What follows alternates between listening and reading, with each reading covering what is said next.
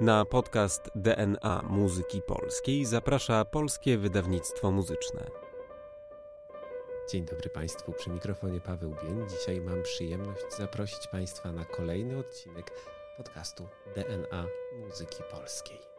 A w dzisiejszym odcinku cofamy się o niemal 200 lat, a dokładniej o 199 lat do marca roku 1823, kiedy na deskach Teatru Narodowego odbywa się premiera baletu, który zapisze się na kartach historii, ale nie do końca zapisze się w tożsamości w świadomości narodowej Polaków. O jakim balecie mowa i jakie perturbacje były związane z tym dziełem opowie mój dzisiejszy gość, Adam Kukla. Adam, który jest nie tylko muzykologiem, absolwentem Uniwersytetu Jagiellońskiego, ale także malarzem, absolwentem Akademii Sztuk Pięknych imienia Jana Matejki w Krakowie. Witam serdecznie. Dzień dobry, cześć. Bardzo się cieszę, że zgodziłeś się porozmawiać o Weselu w Ojcowie. Tu już zdradzę tytuł tego baletu, bo jesteś autorem jednego z najważniejszych artykułów, które traktują o tym dziele. Dziele, które, jak odniosłem wrażenie, kiedyś było dziełem niezwykle ważnym. Dzisiaj zdecydowanie wypadło z tego kanonu. No więc pochylimy się dzisiaj wspólnie nad tą kwestią pewnej niewdzięczności czy kapryśności historii. No, czy można mówić tu o niewdzięczności? Za chwilę do tego, mam nadzieję, dojdziemy. No ale wróćmy do samego początku. Jest 14 marca 1823 roku. Teatr Narodowy w Warszawie po raz pierwszy pokazuje Wesele w Ojcowie i jako autorów tego dzieła wymienia się nie jednego, a dwóch kompozytorów. Dlaczego tak? Tak, warto wspomnieć, że się wymienia e, Karola Kurpińskiego i Józefa Damzego. Dlaczego? No jest to powiązane z sposobem, metodą komponowania baletów e, w tamtym czasie, ale również i wcześniej, a nawet i później jeszcze w ten sposób komponowano balety, czyli składano je z różnych elementów, różnych kompozycji. Często to były dzieła twórcy, który zainicjował powstanie baletu, ale on też często sięgał po kompozycje innych twórców. W celu uporządkowania właśnie można wspomnieć, że były dwie drogi komponowania baletów w tamtym czasie, czyli właśnie taka na zasadzie doboru, czyli inicjator, ktoś, kto układa balet pod względem muzycznym, dobiera sobie repertuar, dobiera poszczególne numery z repertuaru aktualnego i zestawia w jedną całość, tworząc muzykę do baletu. Albo była droga druga, chyba bardziej oczywista dla, dla współczesnych odbiorców sztuki, czyli po prostu skomponowanie zupełnie nowej muzyki do baletu. Aczkolwiek to też nie jest tak, że pierwsza metoda nie dopuszczała nowej muzyki. Dopuszczała, ale jedynie pojedyncze numery, pojedyncze elementy. I z którą drogą tutaj mamy do czynienia? No w przypadku Wesela w Ojcowie zdecydowanie z tą pierwszą. Tak? To, to jest dzieło, które jest złożone z różnych elementów no jeśli mówimy o autorach muzyki oczywiście, to poza Kurpińskim i Damzem, który, o których wspomniałem, no to tutaj zdecydowanie państwo Stefani się zasłużyli, e, ojciec i syn, czyli Jan i Józef. Można powiedzieć, że w zasadzie nie byłoby baletu bez krakowiaków i górali, wesela w Ojcowie bez krakowiaków i górali, ponieważ ten korpus, ten trzon tego dzieła stanowi muzyka Jana Stefaniego, właśnie zapożyczona z cudu mniemanego, czyli krakowiacy i górale. A dokładniej no to są sceny opowiadające o weselu Pawła i Zosi. To jest taki dodatek do tej opery. On tak bezpośrednio nie wiąże się z tym dziełem. Można powiedzieć, że te sceny weselne zostały dodane w celu uatrakcyjnienia opery, ponieważ one też zawierały balet, a każda opera, aby się cieszyć popularnością, potrzebuje baletu. Więc e, można powiedzieć, że naprzeciw Wesela w Ojcowie wysz, wyszli krakowiacy i górale, dzieło Stefaniego i Bogusławskiego. Bogusławski był librecistą. I w samej operze Krakowiacy Górale można powiedzieć, że ten fragment właśnie weselny został przez autorów najmocniej ufolkloryzowany. Bogusławski w warstwie tekstowej sięgnął do Sielanki Staropolskiej, wręcz parafrazuje niektóre teksty dawne, dawniejsze niż XVIII wiek. Natomiast Stefani sięgnął po folklor muzyczny. I tutaj akurat nie wiemy, czy to są cytaty rzeczywiście z muzyki ludowej, czy po prostu jakaś luźna inspiracja. W każdym razie te melodie Stefaniego, to już nawet Oskar Kolberg pisał w XIX wieku, wsiąkły do ludu, zostały rozpowszechnione pośród ludu. I już Kolberg nie mógł ustalić, nie potrafił ustalić, czy te melodie są w ludzie zaczerpnięte z opery, czy to opera zaczerpnęła z ludu z folkloru, tak? Aczkolwiek no, krążą takie legendy, tutaj między innymi w takiej książce jak Rys historyczny opery polskiej e, Maurycego Karasowskiego. Jest taka historia, jakoby Stefani miał się udawać poza Warszawę i podsłuchiwać i spisywać e, pieśni. Czy jest to prawda? Trudno powiedzieć. Mogą być to takie XIX-wieczne bajania w celu uatrakcyjnienia narracji na temat mm, opery. Co trzeba przyznać definitywnie, no to na pewno jest to dzieło, które się wpisało w kanon polskiej opery. Jest, e, jak Karasowski twierdził, takim dziełem e, dla kompozytorów wzorcowym. No oczywiście on to twierdził w XIX wieku, tak? Ale zaraz przy okazji powstania Halki w tych okolicach, w tych latach, więc on uznawał, Karasowski, że, że jest to Krakowiacy Górale to jest dzieło, po które musi sięgnąć każdy kompozytor, który chciałby napisać operę w duchu narodowym. Tym sposobem Kurpiński i Damze sięgają rzeczywiście tak, do Krakowiaków tak, i Górali. Tak, tak. No, Kurpiński Też... ma już wtedy na swoim koncie całkiem niezły dorobek, prawda? E, tak, w 23 roku faktycznie jest tą postacią w życiu muzycznym Warszawy wiodącą. Józef Elsner pomału się oddala od Teatru Narodowego. Młodsi przejmują pałeczkę w Teatrze Narodowym. Stefani Jan, wspomniany, e, jeszcze żyje. Natomiast no, już jest leciwym człowiekiem w okolicach 70 lat. Jeszcze wykazuje jakąś działalność muzyczną, raczej jako dyrygent. Pojawiają się wzmianki, że, że dyrygował różnymi zespołami kościelnymi w 23-24 roku. Natomiast no, w 29 umiera, tak? Więc to, to już jest raczej kres jego życia i jego działalności na polu muzycznym. No ale właśnie, mamy Kurpińskiego i mamy syna Józefa, syna Stefaniego, Jana, Józef Stefani, który w 27 roku objął stanowisko dyrygenta spektakli baletowych w Teatrze Narodowym Warszawskim i później dla baletu Wesele Wojcowie też będzie znaczącą osobą.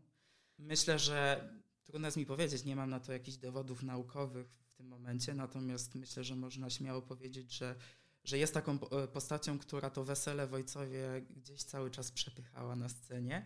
Chociaż to też nie jest tak, że to było przepychanie, że tak powiem, na siłę kolanem, bo balet się cieszył dużą popularnością. Pod mhm. koniec XIX wieku mieliśmy już 722 przedstawienia. No właśnie, tak, e... zaraz do tego dojdziemy, więc tak. jeszcze nie uprzedzajmy faktów, przepraszam, bo powiedzieliśmy już o Kurpińskim, ale no, niezwykle tajemniczą postacią wydaje mi się Józef Damze, który tutaj funkcjonuje jako współautor tego dzieła. Kompozytor, o którym praktycznie nic nie wiemy dzisiaj. No niestety muszę przyznać, że sam też niewiele wiem. Był raczej aktorem, był oczywiście również kompozytorem, tak jak wspomniałeś. Natomiast no, do dziś jakby jego twórczość e, kompozytorska no, nie weszła do kanonu muzyki polskiej, nie jest grywana, nie jest w repertuarze filharmonicznym. Wiemy, że ma na koncie sporo tańców, ale to w zasadzie tak jak kompozytorzy tamtych czasów e, na potęgę komponowali polonezy szczególnie, tak i on to robił. E, ma na koncie melodramaty, opery, jakieś pojedyncze właśnie dzieła taneczne. Natomiast jak, jak, jak, jaki jest jego życiorys, jak się toczyło to jego życie, to do końca sam nie wiem. Był aktorem i sam też e, brał udział w Weselu w Ojcowie, w sensie w tym spektaklu, ale właśnie e, miał rolę aktorską, nie taneczną. Prawdopodobnie był wykonawcą roli organisty. No, to, to bardzo jakieś, wdzięczna rola. Tak, tak. Tym bardziej, że ten organista Domyślam się, że on miał podobną funkcję jak w Krakowiakach i Góralach, bo przypuszczam też, że libretto Wesela Wojcowie w dużej mierze bazowało na tym, co było w Krakowiakach i Góralach. Więc ten organista to był taki rubaszny, pocieszny człowiek, bardzo stereotypowy. Jeśli byśmy mogli to umieścić w tej konwencji walki kontusza z, z, z frakiem, takiej XVIII-wiecznej konwencji pojawiającej się w dramacie, no to, to zdecydowanie to stronnictwo Kondusza. Ale on też pełnił taką funkcję namiestnika kościoła, ponieważ tam się nie pojawia żaden ksiądz czy kapłan inny, więc on spełnił, pełnił taką funkcję błogosławieństwa, błogosławił młodym. Też w Krakowiakach i Góralach wygłasza perorę taką ślubną, więc możliwe, że, że i w Weselu w Ojcowie coś takiego się pojawiło, tym bardziej, że są przesłanki, aby twierdzić, że w balecie też mówiono. E, więc tutaj faktycznie taka perora weselna mogła się pojawić ze strony organisty i ze strony Damzego, znaczy w wykonaniu Damzego, skoro był aktorem. No, perora w balecie brzmi ciekawie, to musiało tak, być tak. efektowne. E, no, Wesele Wojcowie bardzo szybko zyskuje miano pierwszego polskiego baletu narodowego. Czym zasługuje sobie na takie chlubne hmm. miano? No to miano zdecydowanie pewnie odziedziczył po Krakowiakach i Góralach jako pierwszej operze narodowej. No dlaczego? No, to nie jest też tak, że te motywy tańców e, polskich, krakowiaka, poloneza pojawiły się dopiero w Weselu Wojcowej pierwszy raz na scenie. No nie. Pojawiały się w operach, a nawet już za czasów stanisławowskich mamy wzmianki, że prezentowano przedstawienie wesela krakowskiego. Czyli coś właśnie na wzór baletu, może coś z pantomimą, trudno powiedzieć, ponieważ nie mamy dokładnego opisu tego przedstawienia. Wiemy, że wesele krakowskie na scenie, na scenie stanisławowskiej się pojawiło. E, więc jakieś tam już pierwsze przesłanki były, pierwsze działania w, ty, w tym kierunku były. Niemniej no pewnie najokazalej się właśnie przejawiły te cechy narodowe właśnie w Weselu Wojcowie. Samo miejsce, czyli Ojców, miejscowość pod Krakowem, Kraków, e, miejscowość coraz bardziej turystyczna też już wtedy. E, jeśli dobrze pamiętam, to w 1822 roku ukazał się pierwszy przewodnik po Krakowie, czyli tuż przed prapremierą Wesela Wojcowie. Ten przewodnik Ambrożego Grabowskiego, jeśli dobrze pamiętam. Też ten Kraków był owiany takim mitem stolicy polskiej pradawnej, więc on zyskiwał też takie miano symboliczne bardzo dla Polaków. Więc generalnie się to też przekładało na te ziemie około krakowskie, podkrakowskie, jak ojców. Zresztą ten przewodnik Grabowskiego zakładał też oprowadzanie po okolicach Krakowa, między innymi właśnie ojców. Karol Kurpiński w 19 roku, 1819 roku udał się w podróż do Krakowa. Szczęśliwie zachowały się pamiętniki z tej podróży, nie pisane przez niego, natomiast przez jego towarzysza podróży i między innymi udali się oni oboje do ojcowa. Właśnie. Kurpiński poza tym napisał pieśń do Ludmiły, która właśnie też bazuje na tych wątkach ojcowskich. No a jeszcze jak tak zacząć się zastanawiać nad tym Krakowem, dlaczego Kraków i tak dalej, no to te wątki w muzyce też się pojawiały w operach, nie wiem, Król Łokietek, Jadwiga Królowa Polska Kurpińskiego, Król Łokietek Elsnera chociażby, no Krakowiacy i Górale, o których wspomnieliśmy. Wątek Kościuszki to jest w ogóle osobny jeszcze wątek związany z Krakowem jak najbardziej, tak? bo Kościuszko się ściśle łączy z Krakowem. W dwudziestych latach zaczęto sypać kopiec Kościuszki, więc też te oczy były skierowane na Kraków. Zrzutka finansowa na sypanie kopca była prowadzona na wszystkich terenach byłej Rzeczpospolitej, no bo tu już mamy do czynienia z krajem pod zaborami. Więc cały czas gdzieś te wątki krakowskie w muzyce warszawskiej e, no, przewijały się, tak? To, to, to, już był symbol, to już była stolica dawnego państwa, dawnego mocarstwa polskiego, więc to, to, to, już, to już było. I Wesele Wojcowie czerpie z tego, tak? Jest jakby kolejnym elementem wpisującym się e, no, w ten wątek krakowski. A jeszcze mi się przypomniało, że przecież w literaturze e, Sielanka, poemat sielankowy Wiesław Brodzińskiego hit początku XIX wieku, wielokrotnie wznawiany później jeszcze w XIX wieku. Też jest na temat wesela e, pod Krakowem, tak? Tylko w formie literackiej. No i też szturmem biorące malarstwo, takie tak, quasi-etnograficzne obrazy pokazujące... Michał Stachowicz. Oczywiście we wesela, przecież i Gerson też tak, to już w, w okolicach podkrakowskich. A mamy też Franciszka Kostrzewskiego, który ma bezpośrednie koneksje z Weselem Wojcowie, ponieważ 55 roku, 1855 roku podjęto inicjatywę o pierwszym wydaniu pełnym przebiegu baletu w formie wyciągu fortepianowego. Rzecz była niesłychanie zapowiadana, jako rzecz bardzo, powiedzielibyśmy dzisiaj, luksusowa, ale na, na, na tamte czasy oczywiście. Nuty były litografowane i miały być ozdobione winietami, które właśnie rysował Franciszek Kostrzewski. No, no to pięknie. Tak, i między innymi z tych winiet, wracając jeszcze do wątku organisty, wiemy, że ten organista tam wygłaszał tę perorę, błogosławił parze młodej przed wyjściem, przed ślubem. No, czyli możemy z wdzięcznością się pochylić nad Kostrzewskim tutaj z tej tak. okazji.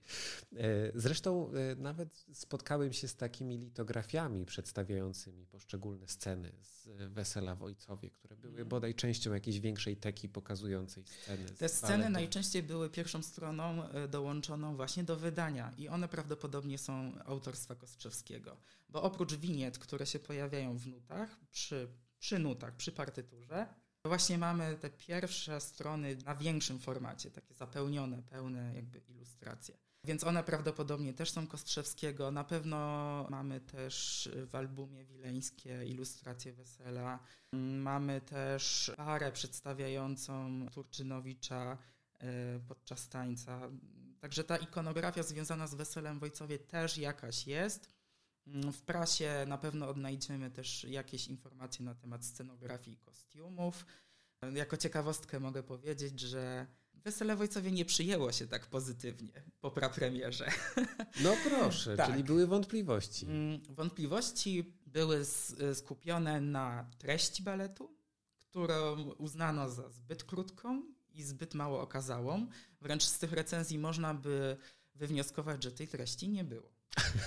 Więc albo była, ale krótka faktycznie, albo jej nie było i prośby są takie, żeby dodać do recenzentów. Zastosowano się do tych próśb? Trudno powiedzieć, ponieważ nie, nie, nie potrafimy odtworzyć przebiegu prapremierowego występu, e, przedstawienia. Natomiast druga rzecz, w kurierze dla płci pięknej e, postulowano, że kostiumy są nieodpowiednie że to jest niedopuszczalne, żeby kostiumy polskie nie przedstawiały rzeczywistych kostiumów krakowiaków, tylko były jakieś wybrakowane. Był taki zarzut, że e, kostiumy obcych narodowości są bardzo dobrze przygotowane zawsze w baletach, w operach, natomiast te krakowskie rzekomo nie były.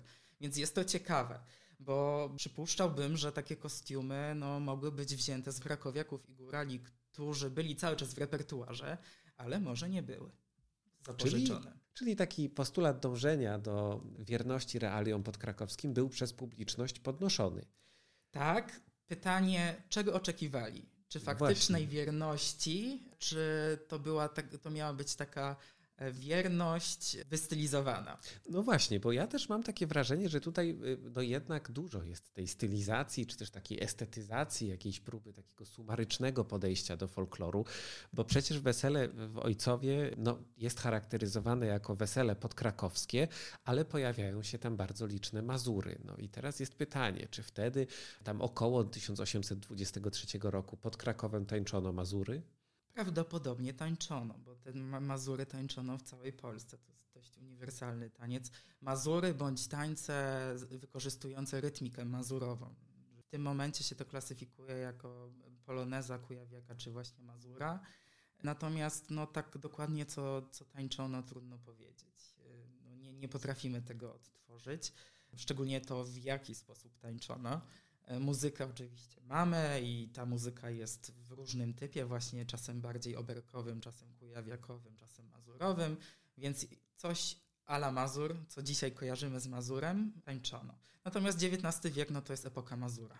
To jest e, taniec e, salonowy, wytworny, tańczony przez wszystkich, również mieszczaństwo i, i klasy wyższe. E, arystokrację, ba nawet nie, nie w granicach Polski tańczono tego Mazura, tylko już w całej Europie tańczono Mazura.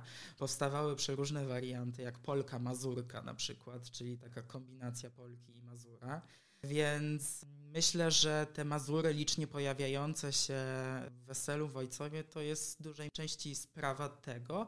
Natomiast mam też takie poczucie, nie wiem na ile uzasadnione i jakby da się je w tym momencie udowodnić, raczej to tak puszczam jako jakąś hipotezę, że to działało w dwie strony. Mazuromania napędzała wesele, wesele napędzało mazuromanię, bo skoro mamy balet bardzo popularny, który każdy zna, no bo jeśli w XIX wieku przedstawiono wesele przeszło 700 razy, to trudno znaleźć osobę w Warszawie, która nie znała tego dzieła. Przypuszczam, że to mogli być ludzie bardzo ubodzy, którzy nie mogli pójść do teatru. Natomiast przypuszczam, że ta warstwa mieszczańska i wyższa raczej znała. Natomiast też kompozycje muzyczne były skierowane nie do ubogich, raczej do tej, nazwijmy to w cudzysłowie, klasy średniej i wyższej, więc kompozytorzy też widzieli zapotrzebowanie na Mazury, komponowali Mazury. Mazury się znajdowały w balecie, więc komponowali jeszcze więcej Mazurów. Mogło to tak działać, trudno jest mi na 100% powiedzieć. Na pewno rękę do tego wszystkiego przyłożył wspomniany już Józef Stefani, który to dzieło Wesele w Ojcowie ubogacał o różne kompozycje, bo trzeba powiedzieć, że niektóre numery były takimi elementami stałymi, które, które w pewnym sensie stanowiły o tym dziele, tak mm, wiem, filozoficznie ujmując. Natomiast pewne numery mm, mogły być wymieniane. I między innymi tańce, które służyły do popisu tancerzy, były wymieniane. W zależności od solisty i jego umiejętności? Niekoniecznie od solisty, bo tutaj to raczej by była kwestia choreografii. Natomiast muzyka przez cały XIX wiek stylistycznie się zmieniała, więc coś, co było jeszcze zaciągnięte z opery XVIII-wiecznej, no bo mamy Stefaniego, nagle było zestawiane z muzyką z połowy XIX wieku, nie? powiedzmy tam 50 lat późniejszą, czy 60 lat późniejszą. Przypuszczam, że nie udało się uniknąć takiej niespójności stylistycznej. Być może publiczność warszawska była do tego przyzwyczajona. My dzisiaj pewnie byśmy to odebrali jako jakąś taką sporą anachroniczność, natomiast wtedy widocznie tak to funkcjonowało i to było na porządku dziennym. E, przynajmniej w prasie nie spotkałem się w związku z weselem w Ojcowie, żeby to komukolwiek przeszkadzało. Prędzej kwestie estetyczne przeszkadzały. Czyli ten taki bardzo eklektyczny gust XIX-wieczny mm. radził sobie z tymi podmiankami całkiem dobrze. No, mówiąc o takim eklektyzmie, ja też e, mam jeszcze jedną wątpliwość. Mianowicie wiemy dzisiaj, że choreografię tworzyli dwaj Francuzi z czego jeden, Louis Thierry, był nawet odtwórcą głównej roli tanecznej. No i no, Serge Liffard, kiedy miał przygotowywać paryską wersję Harnasiów, przyjechał na Podhale, żeby się uczyć tego tańca.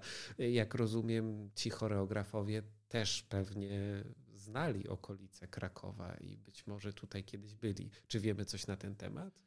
Z przykrością muszę stwierdzić, że ja nic nie wiem na ten temat i nie wydaje mi się, żeby to tak wyglądało. Myślę, że to może być podobna sytuacja jak z tym orientalizmem w operach. Niby mamy Mozarta, niby mamy uprowadzenie z Seraju, niby mamy w muzyce nawiązania do muzyki tureckiej, orientalnej, ale to wszystko jest europeizowane. Tak? No tak jak Sultan Wampum Elsnera. Tak, prawda? tak, więc możliwe, nie jestem w stanie tego stwierdzić na 100%, w przypadku tańca było podobnie że to była taka, taka stylizacja. Chociaż też trudno powiedzieć, jaka, czy to jest stylizacja jako zabieg, bo to, to już wchodzimy w takie głębokie definicje tych pojęć. Jakieś wyobrażenie o tych tańcach choreografów. Poza tym jest to balet. To nie jest tak, że to musi być wszystko adekwatne. Jest jakaś licencja poetyka, która dopuszcza pewne kombinacje. No, na, jeśli chodzi o warstwę choreograficzną, no to weźmy Mazura Mierzyńskiej, który się pojawia w, w tym weselu w Ojcowie. Był to Mazur tańczony solo przez kobietę, druchnę. Mierzyńskiej Mazur, dlatego że odtwórczynią tego sola pierwszą była Julia Mierzyńska, która była tancerką Teatru Narodowego. Poza tym Wesele w Ojcowie zostało napisane na benefis Mierzyńskiej tego wieczoru, kiedy 14 marca 1823 roku, poza Weselem w Ojcowie wykonano jeszcze dramat e, Kochankowie Ekstra Pocztą Ludwika Adama Dmuszewskiego. Tak, ten tytuł mnie zachwycił. Mnie też zachwyca do dziś. Kochankowie Ekstra Pocztą. No, powiedziałeś, że te pierwsze recenzje były delikatnie mówiąc dość sceptyczne i pojawiały się tam postulaty pewnych zmian, których widownia by sobie życzyła. No a jednak u schyłku XIX wieku możemy już mówić o setkach wystawień Wesela w Ojcowie. Co więc zmienia się w międzyczasie, że ten balet tak dobrze się przyjmuje i stale zagościł na scenach? To jest takie troszkę wróżenia z fusów, bo nie wiemy, jak wyglądał balet w tym 23 roku. Informacji mamy niewiele. Wiemy, że był jakiś Mazur solo. Był Mazur, który był tańczony, tańczony przez e, siostry Palczewskie, czyli przez dwie kobiety z kolei. To jeszcze tak w nawiązaniu do tej licencji poetyka na choreografię, tak? Mamy Mazura tańczonego przez jedną kobietę i Mazura tańczonego przez dwie kobiety w duecie. Rzecz nietypowa jak dla tańców ludowych polskich To są w dużej mierze moje przypuszczenia na podstawie prasy i muzykaliów, które się ukazywały w ciągu XIX wieku i które miały koneksję z samym baletem i wiemy o tym, bo na przykład e, mamy doniesienia prasowe, jakieś anonse o, o wyjściu nut, których muzyka była wykorzystywana w balecie. Albo po prostu na stronach tytułowych tych nut mamy odniesienie, że utwór był brany w tym balecie. Więc muzyka się zmieniała. To, to jesteśmy tego pewni. Jak wyglądała prapremierowo nie wiemy, możemy przypuszczać, natomiast to, że się zmieniała, to wiemy. No bo balet nie mógł pomieścić tyle numerów utworzonych w XIX wieku, ile powstało do tego baletu, więc one musiały się wymieniać. I tak jak wspomniałem, musiały być też jakieś części stałe, które stanowiły o tym balecie. I tutaj przypuszczam, że była to właśnie muzyka Stefaniego, i jeden fragment z opery Król Łokietek. W tej operze też jest scena weselna i, i fragment tego zaprzęgnięto też do baletu. Poza tym były numery pantomimiczne, więc też przypuszczamy, że one były tym stałym elementem. Natomiast tak zwane divertissement, czyli tańce, które miały służyć popisom stricte, bo trzeba jeszcze zaznaczyć, że w balecie mamy numery pantomimiczne, podczas których przekazywana jest treść libretta baletu, część dramatyczna. No i mamy takie utwory, które są rozluźniaczami w cudzysłowie, e, służą prezentacji i popisom tancerzy. I prawdopodobnie te numery były właśnie wymieniane, były to mazury, były to wariacje, między innymi mamy w Weselu Ojcowie Krakowiaka z wariacjami, natomiast tematem wariacji jest Krakowiaczek 1, popularna melodia, pewnie wszystkim znana. Więc myślę, że od tej popularności też to stanowiło. Myślimy o muzyce klasycznej jako o tej poważnej, e, bardzo szlachetnej. Ja myślę, że ten balet w Wesele Wojcowie to była czysta rozrywka. To tam nie, nie, chodziło o jakieś głębokie przeżycia e, estetyczne i katarzis. To była rozrywka, to miało cieszyć oko i to też jest potrzebne ludziom. Ten utwór trwa około 20-30 minut więc to też zapewniło mu swego rodzaju popularność, ponieważ nie ma problemu, jeśli chodzi o XIX wiek, nie było problemu ułożyć tak repertuar wieczoru teatralnego, żeby 20-30 minutowy utwór zmieścić. Zazwyczaj te wieczory operowe, teatralne były układane tak, że było miejsce i na operę, i dramat, i balet, albo dramat i balet, operę i balet, więc balety były po prostu dołączane, bo się cieszyły dużą popularnością też. Dziś troszkę inaczej się konstruuje repertuar, wieczór w filharmonii czy, czy operze, natomiast wtedy to mniej więcej tak wyglądało, kiedy teatr był domem dla wszystkich sztuk scenicznych. Ale Wesele w Wojcowie mieści się także w afiszach już dwudziestowiecznych i tutaj zaskoczyło mnie to, że na warszawskie afisze powraca już w 1946 roku, więc tuż po wojnie, a na początku lat 50. E, i w Gdańsku, i w paru innych polskich miastach, więc jest jakiś moment niezwykłego ożywienia. Czy może to mieć jakiś związek z estetyką socrealizmu w początkach lat 50 obowiązującą i tym powrotem ludowości. No ale później gdzieś to wesele w Ojcowie znika. No i jest pytanie, czy to przypomniane niedawno przez y, Krakowie Dance Wesele w Ojcowie ma szansę jeszcze spodobać się współczesnej publiczności? Powiem, że tak, ale to jest tylko moja opinia. Natomiast wydaje mi się, że dużo zależy od podejścia e, choreografów, muzyków, e, dyrygentów i tego, co chcą przekazać tym dziełem bo jeśli chodzi o, o sam materiał e, muzyczny, to przestrzeń do interpretacji jest. Pytanie o to, co chcemy z tym zrobić. E, tak jak wspomniałeś, zespół Krakowia Danca nie tak dawno przypomniała ten balet, co jest fantastyczne. Bardzo dużo ludzi było, byłem na tych spektaklach, więc można śmiało z jakąś pewną dozą optymizmu powiedzieć, że publiczność dla tego repertuaru się znajdzie tym momencie, e, tak jeszcze wracając do tych wątków muzycznych, wspomniałeś też, że, że w socrealizmie e, balet powraca dość szybko i to jest prawda. Powraca w formie tutaj udostępnianej przez Polskie Wydawnictwo Muzyczne opracowania Tomasza Kisewetera ponieważ to jest ten psikus historii, że tak popularny balet nie przetrwał w formie partytury. Nie mamy takiego źródła muzycznego jak partytura do baletu, która pochodzi z XIX wieku, czy tam z prapremiery, czy, czy późniejsza, nie zachowało się. Być może to kwestia wojny, która wyrządziła dużo szkód w kwestii kultury ogólnie, ale też muzykaliów. A być może, nie wiem, te nuty były już tak zgrane do cna, że się po prostu wyniszczyły. Trudno powiedzieć. W każdym razie no, jest ta, obecnie taka sytuacja źródłowa, że nie mamy XIX-wiecznej partytury, która by była jakimś wiarygodnym źródłem do, do, do wykonywania tego baletu. I była jakimś świadectwem o tym, jak się wykonywało ten balet w Teatrze Narodowym w Warszawie na przykład. A balet nie był tylko wykonywany w Warszawie, to tak jeszcze na marginesie wspomnę. W każdym razie y, po wojnie trzeba było w pewnym sensie zrekonstruować, a raczej instrumentować na nowo, ponieważ zachował się wyciąg fortepianowy baletu, o którym wspominałem, ten z winietami. Kostrzewskiego. Podjął się tego Tomasz Kiseweter.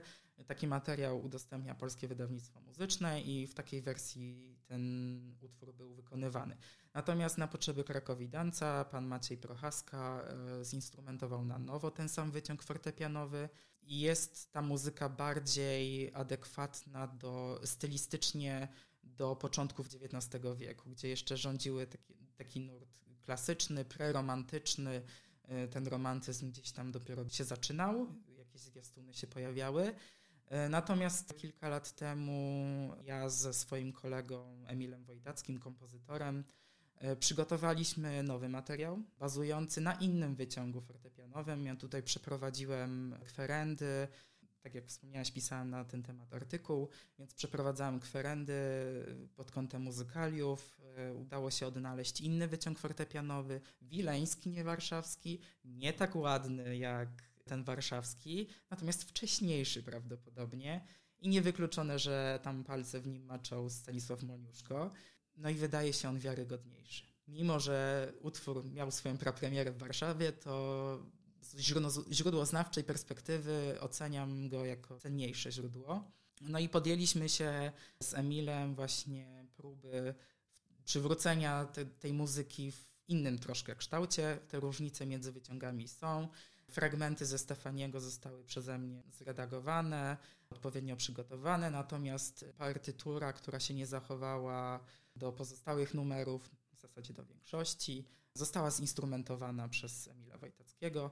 Jeszcze wspomnę, że do Krakowiaków i Górali partytura się zachowała szczęśliwie, więc możemy zaaplikować odpowiednie numery z opery do, do baletu. Więc liczę, że mm, na przyszłoroczną dwusetną rocznicę prapremiery w takim kształcie też ten balet y, się pojawi na deskach. No, bardzo tego życzę i sobie, i tobie, i wszystkim naszym słuchaczom. Jak słyszeliśmy, sukces ma wielu ojców, no i wesele w ojcowie tych ojców też sporo tutaj miało na przestrzeni długich dekad swojego trwania. Bardzo serdecznie dziękuję mojemu dzisiejszemu gościowi, Adamowi Kukli, który to muzyczne równanie z bardzo wieloma niewiadomymi tutaj rozwikłał w sposób e, fantastyczny. Serdecznie dziękuję za tę rozmowę. Dziękuję również. Wydawcą podcastu DNA Muzyki Polskiej jest Polskie Wydawnictwo Muzyczne. Zapraszamy na kolejne odcinki oraz do śledzenia naszych mediów społecznościowych.